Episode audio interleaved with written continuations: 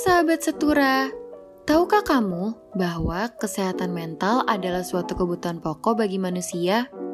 Bicara mental siap untuk menyediakan konten-konten menarik seputar banyak hal tentang psikologi loh. Penasaran? Pantau terus yuk podcastnya di Suara Hati Manusia.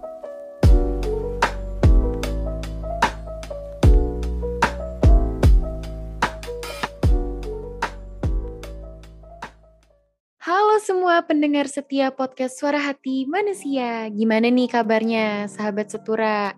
Semoga selalu sehat di mana pun kalian berada ya. Nah, balik lagi nih sama kita di segmen Bicara Mental. Tentunya masih sama gue, Indi, dan juga teman gue, Moja. Yeay. Halo Moza, apa kabarnya nih? Gimana akhir akhir ini di perkuliahan dan semua semuanya? Aduh, Di, uh, kabarnya baik, alhamdulillah. Sebenarnya lagi pusing oh. di uh, ya biasa skripsian. Kalau Indi kabarnya gimana nih? Pastinya lebih pusing Moza sih karena lagi skripsian ya. Benar. Tapi ini lagi cukup hektik sama tugas-tugas sih karena kan ini minggu pertama juga masuk kuliah. Gitu. Oh wow. Jadi ini minggu pertama kuliah ya Andi ya berarti. Hmm. Aduh capek banget. Capek Tapi nggak apa-apa harus tetap stay happy dan bener mengerjakan semua tugasnya. Ada walaupun hektik walaupun capek banget ya Andi. Bener banget lagi. Oke oke oke. Nah Moza apa sih topik kita nih kali ini kita mau ngebahas apa sih? Nah, uh, topik kita kali ini nih sebenarnya ada sangkut pautnya nih sama satu game. Nah, lo inget nggak game Among Us yang dulu sempat viral di yang banyak banget dimainin sama anak muda waktu itu loh? Oh iya iya iya, eh inget inget inget inget banget lagi gue yang ada impostornya itu kan buat ngecoh, terus akhirnya tuh pada akhirnya tuh ngebunuh karakter pemain lainnya gitu. Iya bener banget, bener banget yang bunuh-bunuhan itu ya. Nah ternyata ada loh fenomena psikologis Nindi yang namanya imposter syndrome. Jadi mungkin sahabat setora termasuk gue atau Indi juga sih kalau denger ini tuh langsung keinget sama game Among Us gitu ya Indi. Iya iya bener banget. Oh iya gue juga pernah denger tuh tentang fenomena psikologisnya itu yang tandanya kita tuh selalu ngeraguin kesuksesan kita gak sih? Benar banget. Nah, kalau hmm. lo selalu mempertanyakan pencapaian atau prestasi yang udah lo raih, selalu ngerasa keberhasilan lo itu cuma karena hoki aja atau cuma karena laki aja gitu. Nah, mungkin lo ngalamin yang namanya imposter syndrome. Jadi gitu, Di. Oh, nah, BTW banget nih, kenapa sih disebut itu impostor syndrome? Nah, sebenarnya ini tuh gini, Di. Jadi karena ya. seseorang dengan sindrom ini tuh nggak pernah berhenti buat mempertanyakan nih, apakah betul kalau misalnya keberhasilannya ini nih uh, dari cerminan kemampuan dalam dirinya gitu, Di. Gitu, sahabat satu orang. Jadi dia memiliki ketakutan kondisinya ini bakal diketahui orang lain dan akhirnya dia dianggap sebagai penipu gitu. Simpelnya tuh dia itu nggak percaya sama kemampuan dirinya sendiri. Kali gitu kalian dia. Mungkin mungkin mungkin. Oh jadi tuh ada perbedaan persepsi diri individu sama kemampuannya gitu kali ya? Mm-mm. nah individunya tuh Iya, jadi mungkin individunya jadi kayak ngerasa kalau kemampuannya tuh sebenarnya belum cukup buat ngedapetin suatu prestasi dan apresiasi itu.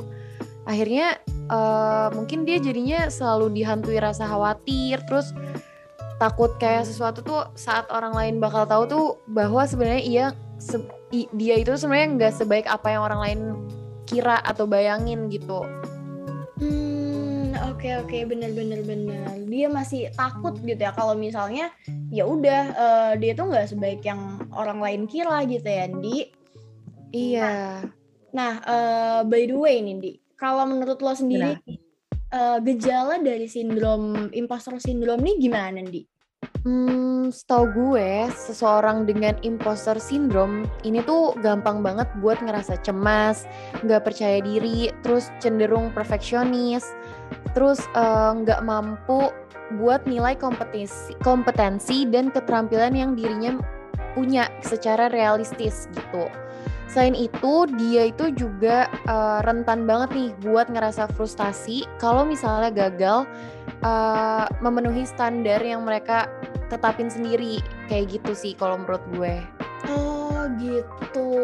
Awalnya gue bacanya nih gue kayak nggak relate gitu ya sama imposter imposter syndrome ini. Tapi mm-hmm. kalau misalnya dilihat dari gejala-gejalanya ini tuh kayak gabungan gejala.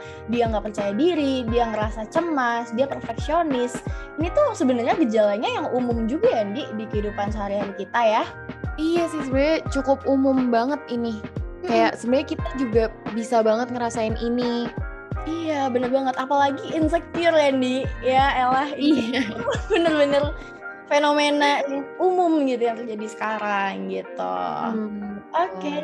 oke. Okay, jadi kayak gitu ya gejalanya. Anyway, sahabat setura, walaupun sindrom ini tidak tergolong ke dalam penyakit mental, nggak ada di DSM nih, tapi berbagai penelitian nunjukin kalau sindrom ini tuh terkadang disertai sama gejala-gejala gangguan kecemasan atau depresi. Jadi jangan diremehin ya sahabat setura. Hmm, setuju banget sih. Lebih baik mengatasi problem yang kecil sebelum nantinya jadi besar, hmm. atau lebih baik mencegah sebelum mengobati. Sekarang kamu sedang berada di bicara mental. Dengerin terus yuk untuk temuin insight lainnya.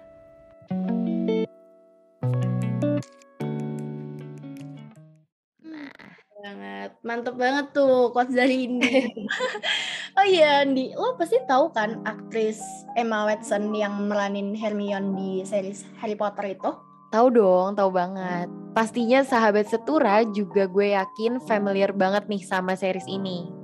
Hmm, nah ini nih salah satu uh, public figure yang punya impostor impostor sindrom ini sendiri gitu. Dia tuh dalam suatu acara dia pernah bilang nih di nih sahabat satu orang kalau misalnya tiap kali dia nerima penghargaan buat aktingnya dia tuh sering banget ngerasa nggak pantas buat nerima penghargaan itu gitu loh. Bahkan dia bilang nggak inget kapan dia pertama kali punya bakat di bidang acting. Wow gila. Padahal actingnya udah sebagus itu nggak Cindy wah gila.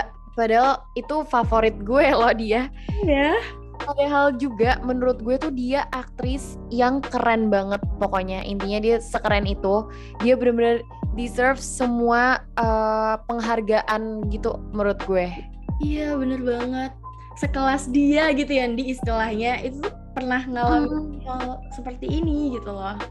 Nah, sebenarnya nih sahabat setora, sebenarnya Nindi, sindrom ini tuh emang wajar banget dan bisa banget dialamin sama orang-orang dengan berbagai macam background gitu ya. Contohnya fresh graduate, terkadang aduh ini kayaknya gue takut nih nyindir gue banget.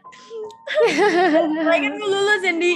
Nah nih, uh, tuh dari mereka tuh ada yang ngerasa belum pantas jadi seorang profesional gitu, ngerasanya kurang kompeten. Padahal mereka aslinya punya kompetensi tinggi. Kan fresh graduate itu udah dibilang ya udah sarjana gitu ya Andi ya.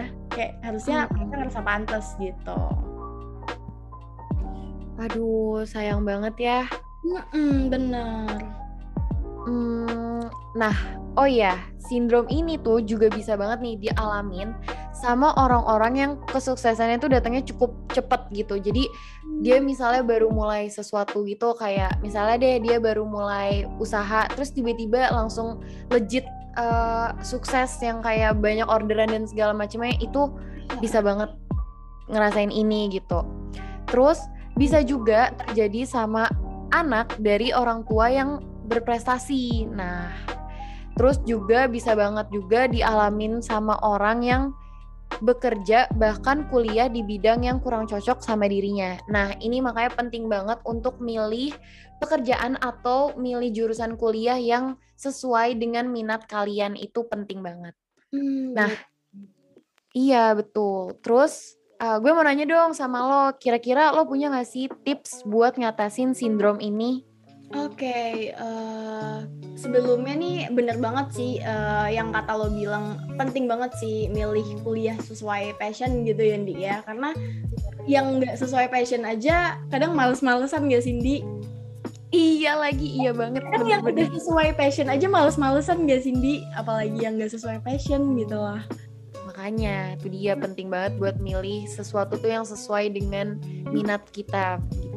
Bener banget. Nah, uh, gue punya tips nih Indi buat sahabat setura, buat Indi juga yang mungkin dan buat gue juga yang merasa yang mungkin ngerasa uh, punya gejala seperti yang kita udah bahas tadi. Nah, yang pertama, tanamin pemahaman dalam diri kita, dalam diri sahabat setura, kalau kesempurnaan bukanlah hal yang utama. Jadi, kalian tuh nggak harus kok jadi sempurna. Nobody's perfect di dunia ini tuh nggak ada yang perfect. Jadi, benar-benar. jadi buat kita semua, kalau kalian apa ya kalau kalian ngerasa kalian harus ngebuat suka semua orang suka sama kalian gitu kalian gak harus kayak gitu gitu. Kalau kalian sebisa mungkin udah ngelakuin yang terbaik itu udah keren banget ya nggak Cindy betul banget betul banget. Gue setuju banget sih sama yang ini mm, bener banget terus nah sahabat setura juga bisa nih nanya perspektif orang lain misalnya uh, sahabat kalian atau orang-orang yang lebih berpengalaman Nah, kalau udah berpengalaman dan biasanya mereka tuh lebih expert dan mungkin pernah ngalamin apa yang kalian alamin juga gitu di hmm, betul banget sih. Nah, gue mau nambahin nih. Selain yang tadi disebutin sama Moza, mm-hmm. kita juga jangan lupa buat mengapresiasi diri kita sendiri. Benar gitu. banget.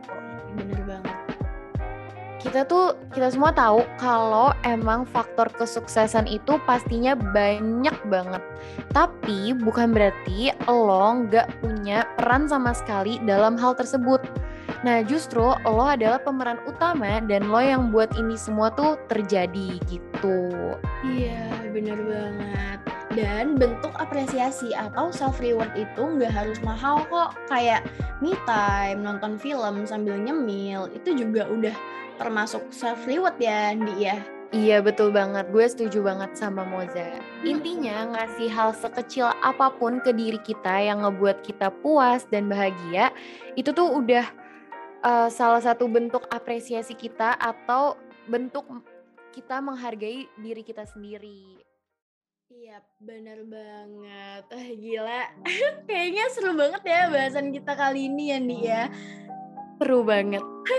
Walaupun ternyata, awalnya agak nggak relate ya. Oh, bener banget. Ternyata setelah dikulik gejalanya, ternyata itu bener-bener fenomena yang umum dan ya relate gitu ya, Andi ya. Iya, bener-bener. Mm-mm. Dan fenomena itu tuh sering banget gitu kita jumpain dalam kehidupan sehari-hari kita gitu ya, Andi. Betul. Nah, iya nih betul banget sahabat Setura dan juga Moza hmm. berhasil menggapai cita-cita, punya pekerjaan yang memuaskan dan hidup bahagia itu emang merupakan impian dari semua orang. Jadi, jangan sia-siain kesempatan yang kalian punya dengan pikiran-pikiran yang mengganggu itu. Yap, bener banget toh kata Indi. Jadi, oke, okay, segitu aja nih kayaknya udah cukup sharing-sharing dari kita. Sekian dulu episode kita kita pada kali ini nih sahabat setora. Gue sama Indi udah sharing dan cerita banyak banget. Nah oke okay, segitu aja nih dari kita, dari gue sama Indi. Sekian dulu sharing-sharing kita pada episode kali ini. Ceritanya udah banyak banget ya Indi ya. Banget menarik banget lagi topiknya. Menarik banget lagi. Semoga sharing kita ini bermanfaat buat gue, buat Indi, buat sahabat setura. Stay tune terus po pokoknya podcast kita yang pastinya kita bakalan bahas topik-topik yang gak kalah menarik kan dia di episode-episode selanjutnya. Mm -mm. Betul banget. Terus Spotify kita dan Instagram kita di @se.tu Dotra. Jadi kalau begitu sampai ketemu di episode berikutnya sahabat setura. Bye bye. Bye.